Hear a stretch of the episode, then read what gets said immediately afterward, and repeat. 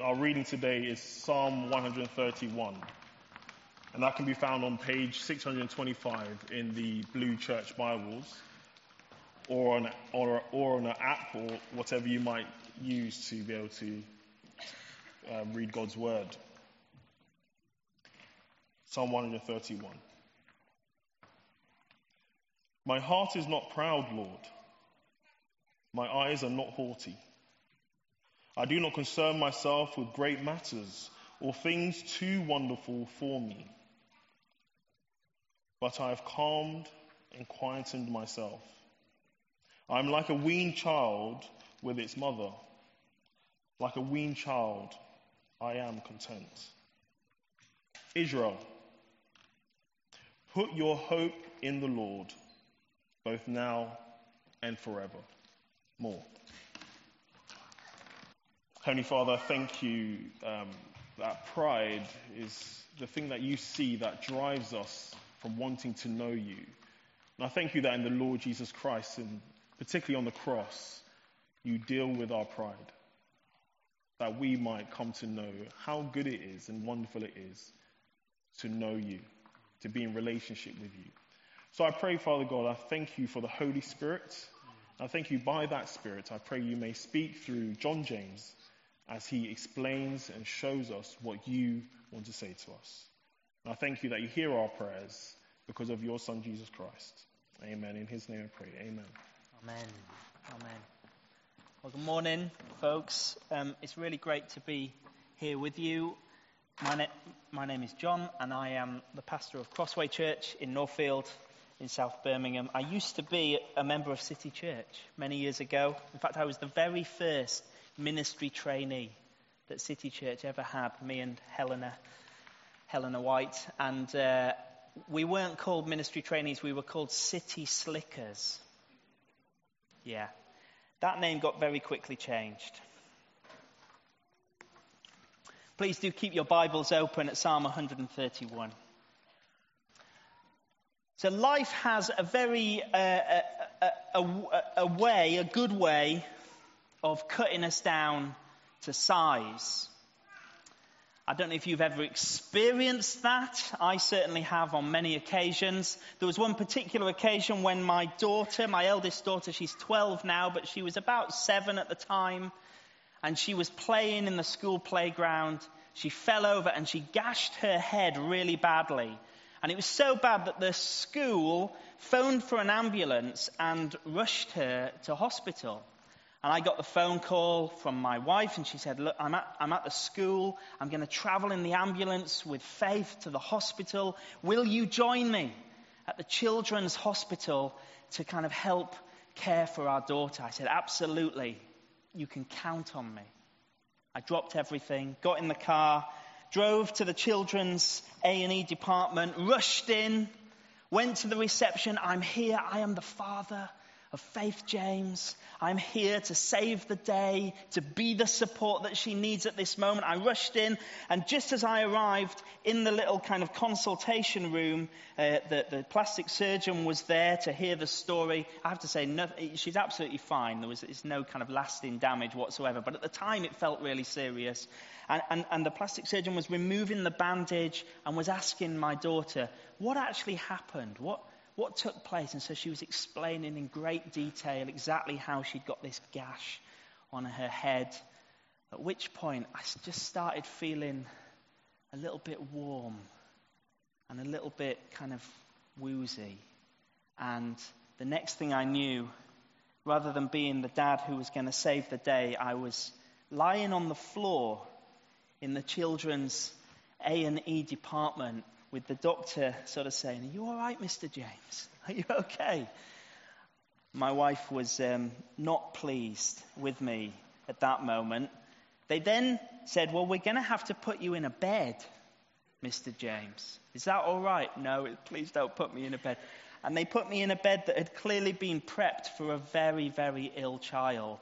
And I was having to lie in this bed. And then they said, We're going to have to give you oxygen I said, please don't give me oxygen.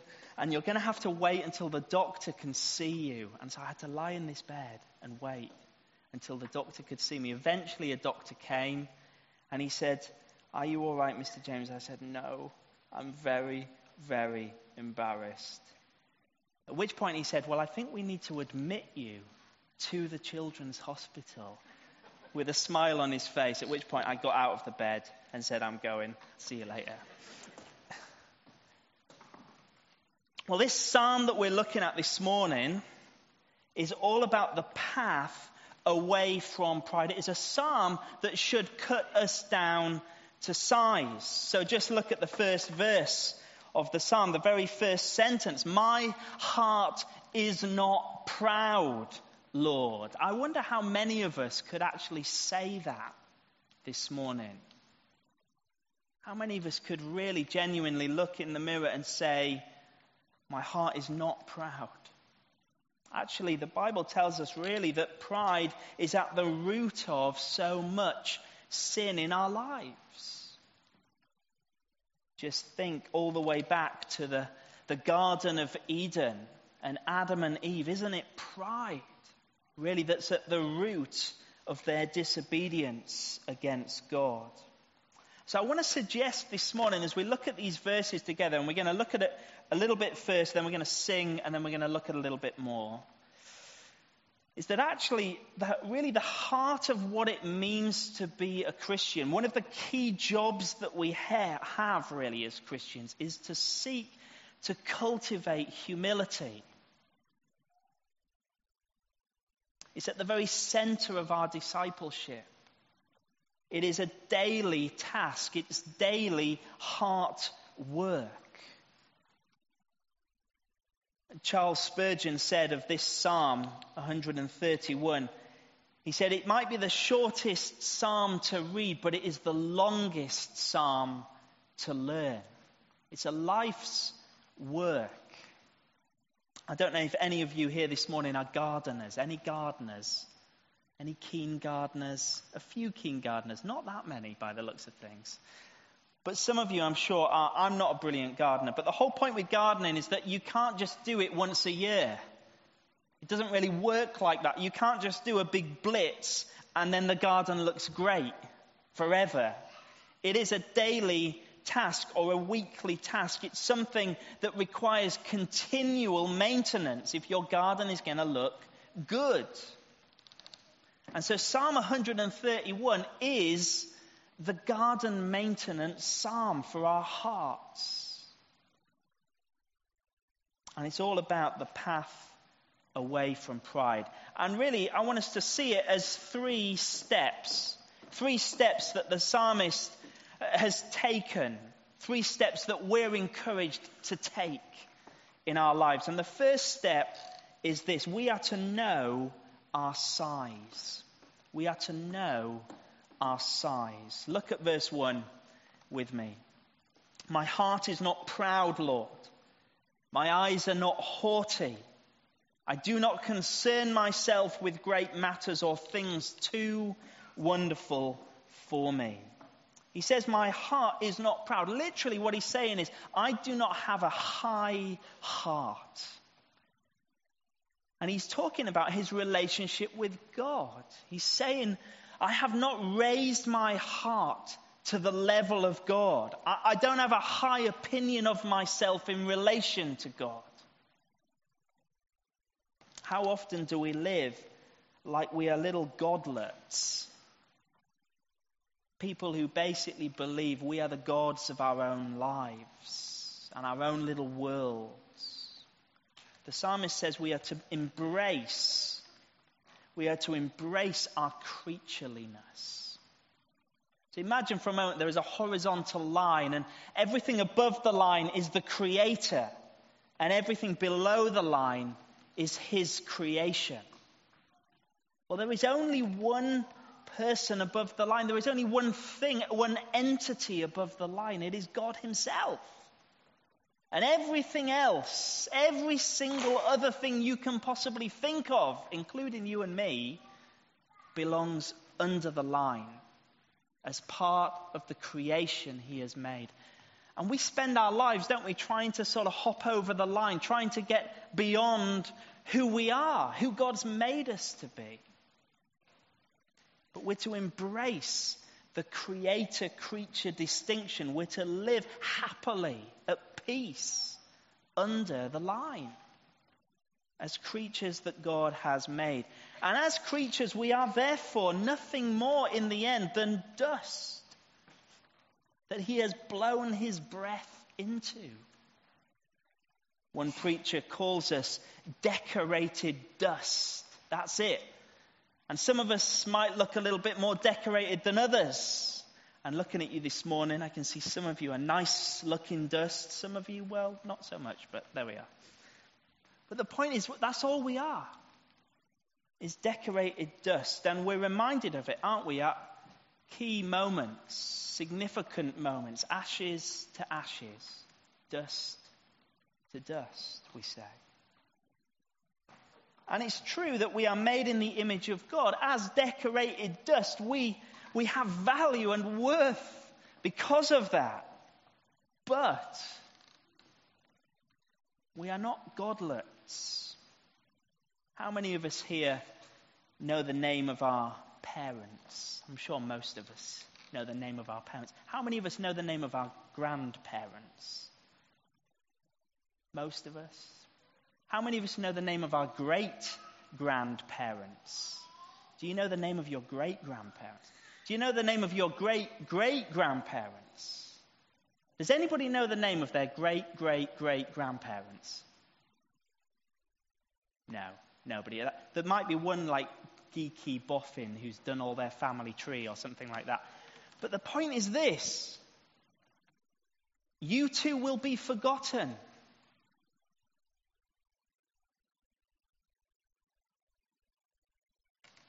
To you who boast tomorrow's gain, tell me what is your life? A mist that vanishes at dawn. All glory be to Christ.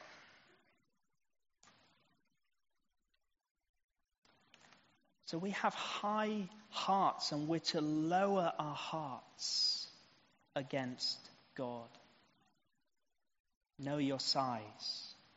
Not only high hearts, he says actually we're to lower our eyes as well. We have this tendency towards high eyes. He says, My eyes are not haughty. Again, this is the idea that he's raising his eyes, but not against God at this point, against other people. This is about the comparison game. And we're very good at playing the comparison game, aren't we? Because it's how we give ourselves value and worth and how we know we're doing all right because we look at the person next to us and we say, oh, we're doing all right. We're doing better than them. We're okay. We must be all right. And it's not just for winners, it's for losers too. It's the thing that puffs us up and it's the thing that devastates us when we compare ourselves against others. I was in a meeting not that long ago, and it was a meeting of church leaders, and I was watching somebody else really taking the lead, envisioning the room. They were a charismatic personality. They, they, they kind of held forth, and everybody hung on every word they said. And it was amazing to see such incredible competence and command and vision and wisdom. So, why did I leave so devastated rather than thankful? Well, it's high eyes, it's haughty eyes. That's what it is. But the third little aspect of knowing our size is high ideas. We're not to have high ideas. Look at the end of verse 1. I do not concern myself with great matters or things too wonderful for me. Now, he's not talking about godly aspirations here. You may remember uh, the words of William Carey attempt great things for God, expect great things from God. Well, that's fantastic, isn't it? And it comes out of a godly aspiration to step out in faith and believe that more is possible with God. But actually, this is really talking about ambitions that are beyond us, trying to be something we are not, trying to attempt things that are really driven by a worldly ambition. Actually, the more that we grow as Christians, the more really we should be aware of our limitations. When was the last time you said, I don't know? Maybe to one of your kids or a colleague at work. We don't like to say it, we? we don't like to admit that there are things we don't know. When I was at Bible college, this was a, a little while ago now, but uh, we were encouraged to have a little book with the word with the, with the letters AFL on it. And whenever there was something we didn't understand, or there was something we didn't know, or a question we didn't have an answer to, we were to write it in our AFL book, awaiting further light. But we don't often live that way, do we? And it's very quick to forget. Actually, it's very quickly, as someone in pastoral ministry, that you feel the, the sort of pressure to somehow have all the answers. But we don't. And actually, the greatest teachers are those who understand how little they really know. The greatest politicians realize how little is in their control. And the greatest Christians know just how small they are. And this isn't about pushing ourselves down. This isn't about having some sort of low self esteem. This is about becoming level, becoming the person, be, becoming, coming to terms with the person that God has made us to be. The world wants to tell us all of the time we can be whatever we want to be. Now, it's patently not true, isn't it? If you've ever seen me dance, you will know. I'm not even going to give you a demonstration this morning. We cannot be whatever we want to be. My kids remind me of that regularly. But actually, for the Christian, we're not those who can be whatever we want to be, but we're those who are called to be who we've been made to be.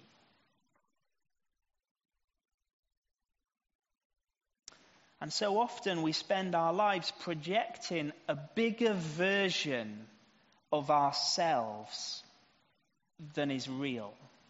That's basically what social media exists for, isn't it? To project a bigger version than reality. But what actually if it was the other way round? Just imagine for a moment if actually the reality was bigger than the projection. That the closer someone came to us, the more impressive we were. we spend our lives living like our outsides are bigger than our insides. What if our insides were bigger than our outsides? That is humility. I don't know if you've ever been in a situation where someone has oversold and under-delivered. Maybe it was a double glazing salesman. If you are a double glazing salesman, you are welcome. Sorry, that was unfair. But I remember the very first car that we bought. We were very excited about it, my wife and I. It was a Peugeot 306 turbo diesel. It was a beautiful car on the outside. In fact, even as we were buying it, it just seemed almost too good to be true. And it was. And my wife was driving the car. We'd only had it a few days. She was driving, she was possibly doing five or maybe six miles an hour as she drove off her parents' drive, and the car just went bang. And she opened up the bonnet and there was a hole in the engine. And she phoned me and she said, John, it looks like there's a hole in the engine. I said, you, there's, you, there's no such thing as a hole in the engine. That's not a thing. She phoned the AA, and the AA man came and he opened the bonnet and he said, There's a hole in your engine. And I still wasn't convinced that a hole in the engine was a real thing. And so we phoned the guy that we bought the car off, and he said, Well, I'll send my engineer round. He said, Hole in the engine, that's not a thing. Opened the bonnet, and the engineer said, There's a hole in the engine. And very kindly, because actually we didn't have a leg to stand on, it was all bought in completely the wrong way. The guy said, We're going to replace the engine. But the whole point was this the outside of that car was way, way bigger than its inside. And it was an old banger dressed up as a good little runner. And really, as we pause at this moment and as we sing again and as we think about what it means for us to know our size, that is the question for us to think about in our hearts. What does it mean for us to have an inside that's bigger than the outside? To fight against the tendency to dress ourselves up as good little runners when we're just old bangers in need of God's grace. So let's, let's stand and let's sing together. To take your seats. So we have thought together about the first step to know your size. Well, look now at verse 2 of Psalm 131. The second thing we're to do is to know our place. Not just our size, but our place. Look at verse 2. I have calmed and quieted myself. I'm like a weaned child with its mother. Like a weaned child, I am content. Now, when it talks here about a weaned child, uh, the way that we use that idea of being weaned is that it's a child that used to have milk and is no longer on milk but has been weaned onto solids. Yes. But really, what the psalmist means here is not that the baby has finished with milk altogether, but that the baby has finished feeding, finished their milk. So here we have a picture of a baby who has finished feeding their milk. Now, have you ever seen a baby who has finished feeding their milk? We sometimes call it milk drunk and they're like this. If they have colic, they are not like that.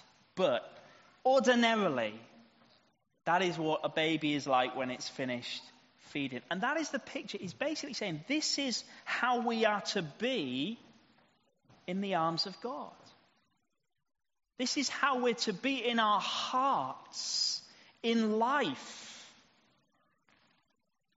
as we live as Christians. Now, what is the opposite of a contented little baby? Well, it's a kind of screaming baby, isn't it? baby that can't get comfortable, a baby that can't relax, a baby that can't switch off. And there's a sense in which pride turns us into crybabies of the worst kind, toddlers with tantrums, who like to chuck their toys out of the pram when things don't go their way. It's not fair, God. Why did you allow it, God? How could you, God? Don't you love me, God?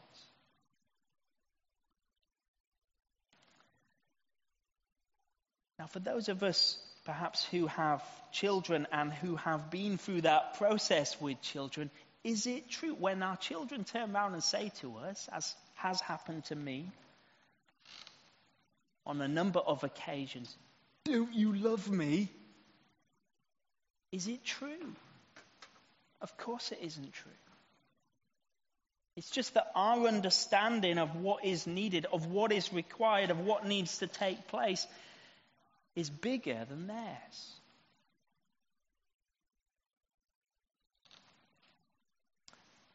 And this is a, sort of knock on effect, really, or, an outworking of what it means to embrace our creator creature distinction, to embrace our creatureliness, and to simply allow ourselves to, to, to, to lie in the arms of God. And as funny as it is to imagine grown men and women in baby grows spitting out their dummies, actually, in that kind of place, an adult behaving like a child can wreck homes and marriages and businesses and schools and churches and everything in their path.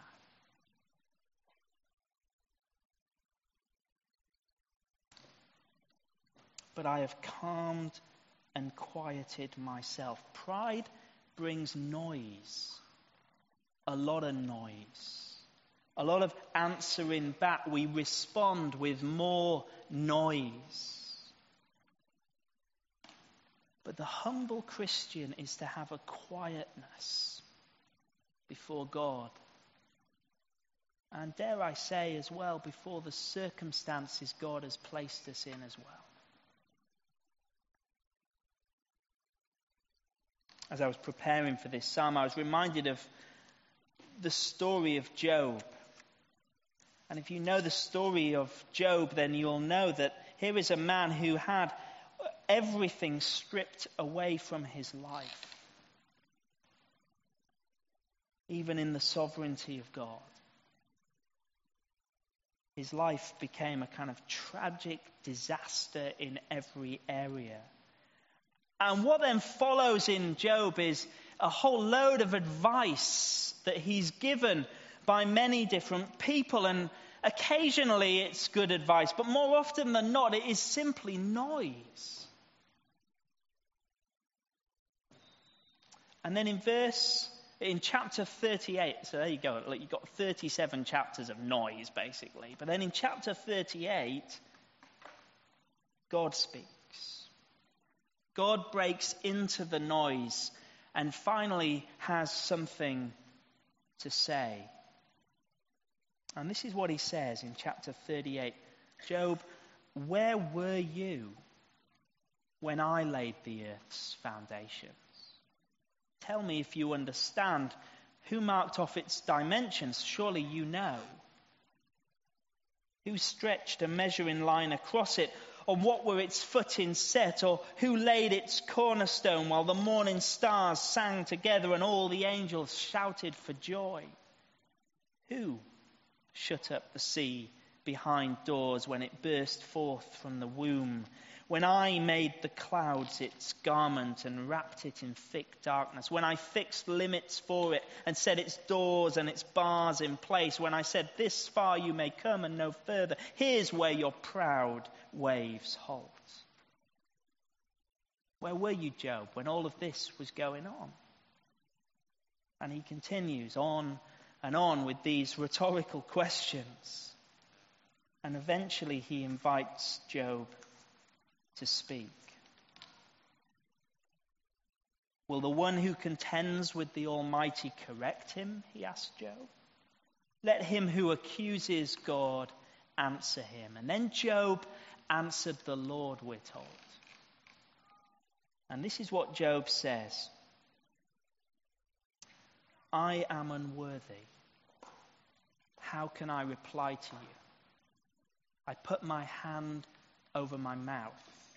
I spoke once, but I have no answer. Twice, but I'll say no more. It's not easy, is it, to be quiet in humility before the Lord in the midst of the chaos of life. But it starts by knowing our place, knowing what it means to be held in the arms of God. And the final step that the psalmist wants us to see we've had know your size, we've had know your place. It's there in verse 3. It's really to know our purpose. Look at verse 3. Israel, put your hope in the Lord, both now and forevermore. See, our purpose is not to have everything our way. He doesn't say, put, put everything right in your life. Build yourself a heaven here on earth. He says, put your hope in the Lord. We are to reverently serve God and wait with our hope in Him.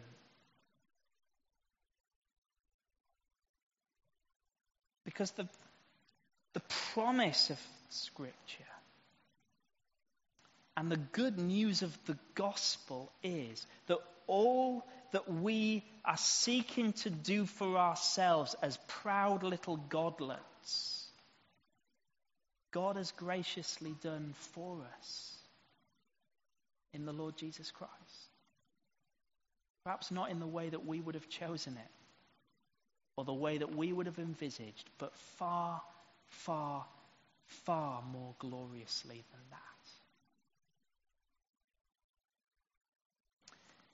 See, the gospel teaches us to use the, the words of Christianity explored that we are far more wicked than we thought, but far more loved than we dreamed. See, all of our pride should melt away when we see the reality of our hearts. And yet there is no reason to despair as we see the reality of the gospel. Mark 10, verse 45 says that the Son of Man came not to be served, but to serve and to give his life as a ransom for many. Jesus is the ultimate example of the humble servant. Actually, he's the one who had every right to, to come as, as, as, the, as the glorious king, and yet he comes in humble service, not to be served, but to serve.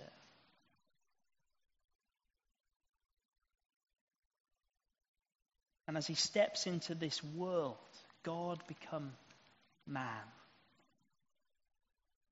He comes with a mission and a resolute intention to serve us all the way to death on a cross. Dying in our place, taking the wickedness of our hearts from us and bearing in his own death on the cross the punishment we deserve.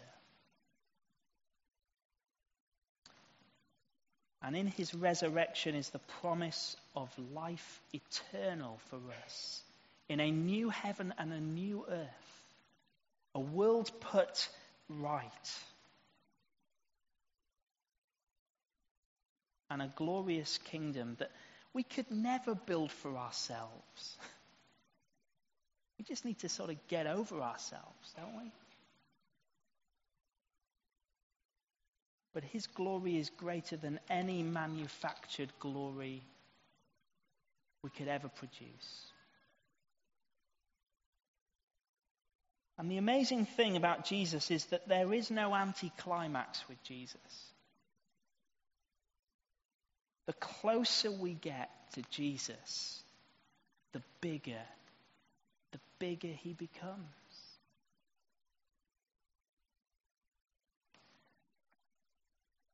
And so we do not have a God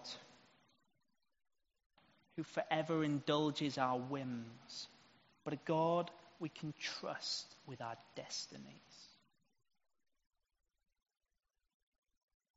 And that's our job.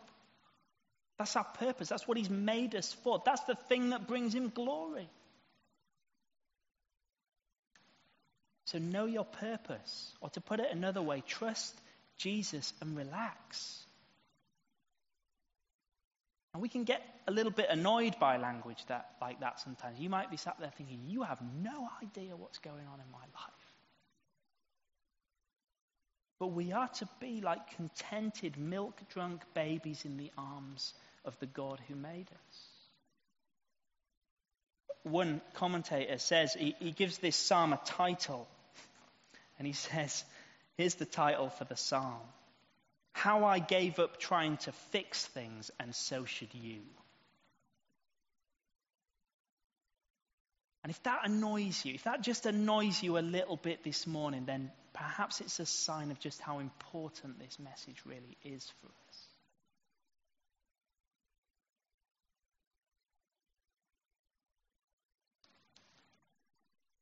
So Jesus says the path away from pride is the path to the cross, isn't it?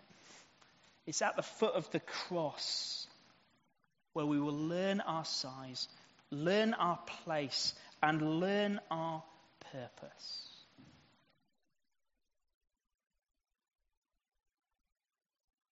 And as he says at the end, O Israel, it's really striking that he's, he's turning from something that is all about him and his relationship with the Lord to a sort of invitation to the people around him. Israel, do this. Put your hope in God. Israel, come and hear what I've discovered.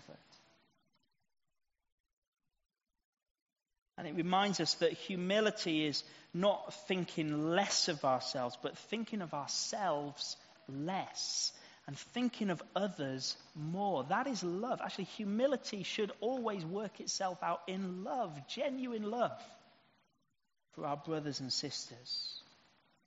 And it may well be that pride is the thing that is stopping you loving and serving your neighbor with an eternal significance.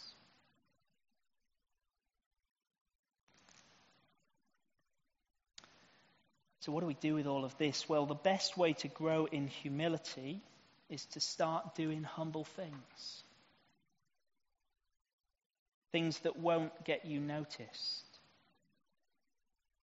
Things that are all about others and not ourselves. Washing the dishes. Hoovering the floor. Speaking last in a meeting or a room. Gravitating towards the marginalized and the outsider. Walking the long way round for the benefit of others. Giving in a way that means one hand doesn't even know what the other hand is doing.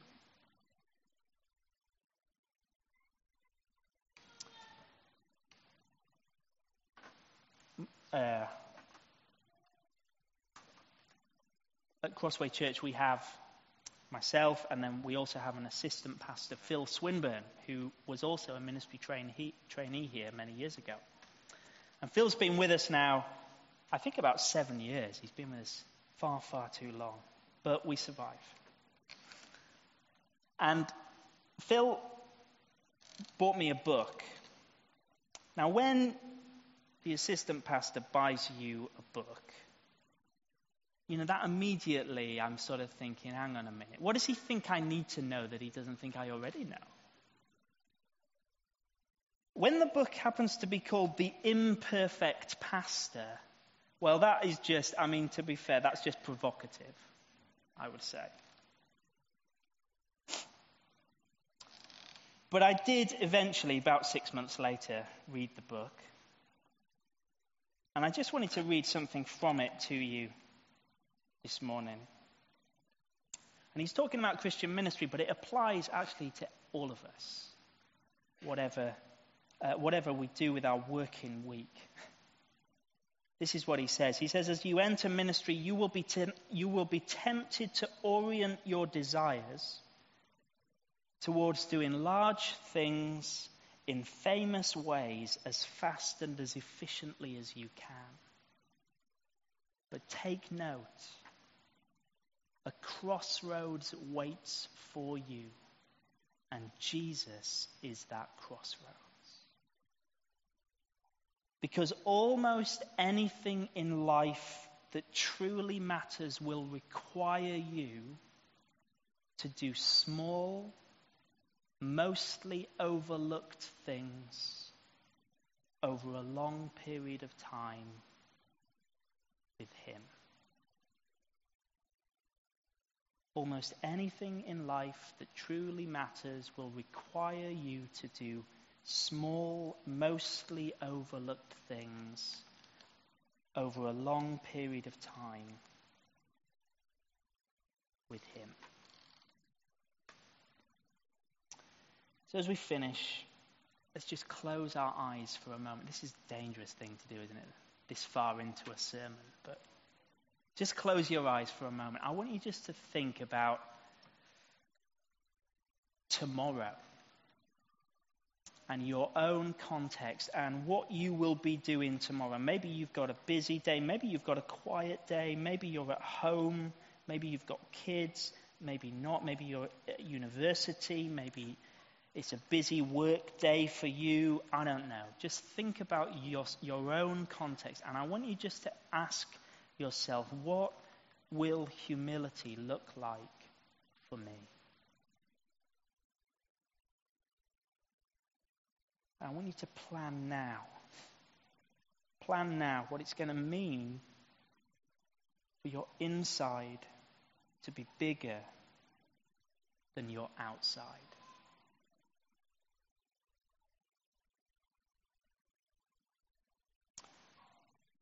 And I'm going to pray.